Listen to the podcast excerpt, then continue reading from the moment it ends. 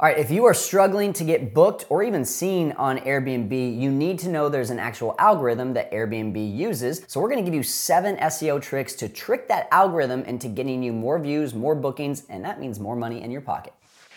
I believe true wealth cannot be measured by your income. It is instead measured by your availability of choices, especially the choice to live life on your terms. I also believe there are many ways to create wealth, but one thing is for certain you have to have a laser focus on one path. My path, Airbnb.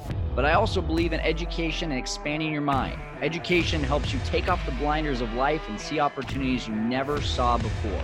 Join me on this journey of learning how to create wealth in Airbnb, real estate, and so many more investment strategies. Together, we can conquer the world of investing. My name is Kyle Stanley, and this is the Fearless Investor Podcast pretty quickly because they're not that complicated. The first thing is on a new listing, when you're creating a new listing, automatically Airbnb is going to boost you for about the next month because they want to see new listings get quick results. So that's number one. So the next one is the new listing promo. And this used to be something that you could choose, but it seems like it's now something that Airbnb just automatically does for your new listing. If I hover over any of these dates, it says that there's a 20% offer for the next 90 days and it'll happen on your first three bookings. Uh, you can choose to remove this if you want, but I highly recommend keeping it on there. And all you do is just adjust and increase your rate by 20% to match the offset of that. And because it's at a 20% discount, doesn't matter what your price is, Airbnb, because they see that discount, is going to push your listing towards the top. So I would absolutely do that 20% new listing promo. Then when you go to actually finish up all the things on your listing, for example, if we're finishing up this one, this one's unlisted and it's going to be listed here soon. If I'm going to go and look into all this, what I want to make sure is that all of my description is completed. So if I click on edit here, you'll notice every single one of our boxes is completed here. If I go to my amenities, I want to make sure that every single amenity has a check or an X next to it. If it does not, it's incomplete. So if you notice, every single one of ours does.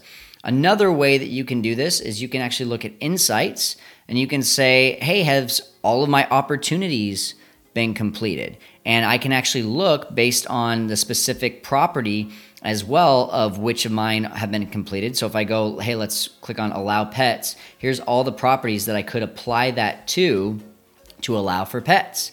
Um, or if, hey, I, I know I have free parking at 100% of my properties. What's going on? How come one of them isn't? Oh, okay, well, that's why. So now I just want to click on add free parking and boom, now I've got that one completed as well. So if you're ever having issues with anything, um, I would make sure that you've got all of your boxes complete and opportunities completely updated as well. The next thing is just consistently updating all of your listings. So if I'm going to my listings and if I just click on even one of them, now when you just have one, it's, it's going to be a different view for you here. But if you notice, it says modified and it has yesterday uh, modified for just about all of these. Well, that's as simple as just going in, clicking on it, and saying, all right, well, let's go in here and modify something. How about we just go ahead and delete this period and save. Now watch what happens. Double the space right here. It says modified yesterday. If I save that and I refresh, look at what happens here. It jets up to the top. All right, it's now modified as of today instead of yesterday. How about that? And that is just a very simple thing to show Airbnb that you're consistently changing up your listings and that you're an active host. Um, then I would also send out your listing to all your friends. Maybe you are on some Facebook groups, whatever that looks like, and ask them, hey, can you do me a favor and just click save really quick on this and add it to your wish list? The more wish list, that's tough to say, the more wish lists that you're on, the more uh, views that you're going to get as well. So this is one of those things that, especially my students, they'll share their listing with me, and I'll go ahead and save it to my wish list right away to help them with their algorithm and getting onto the first page.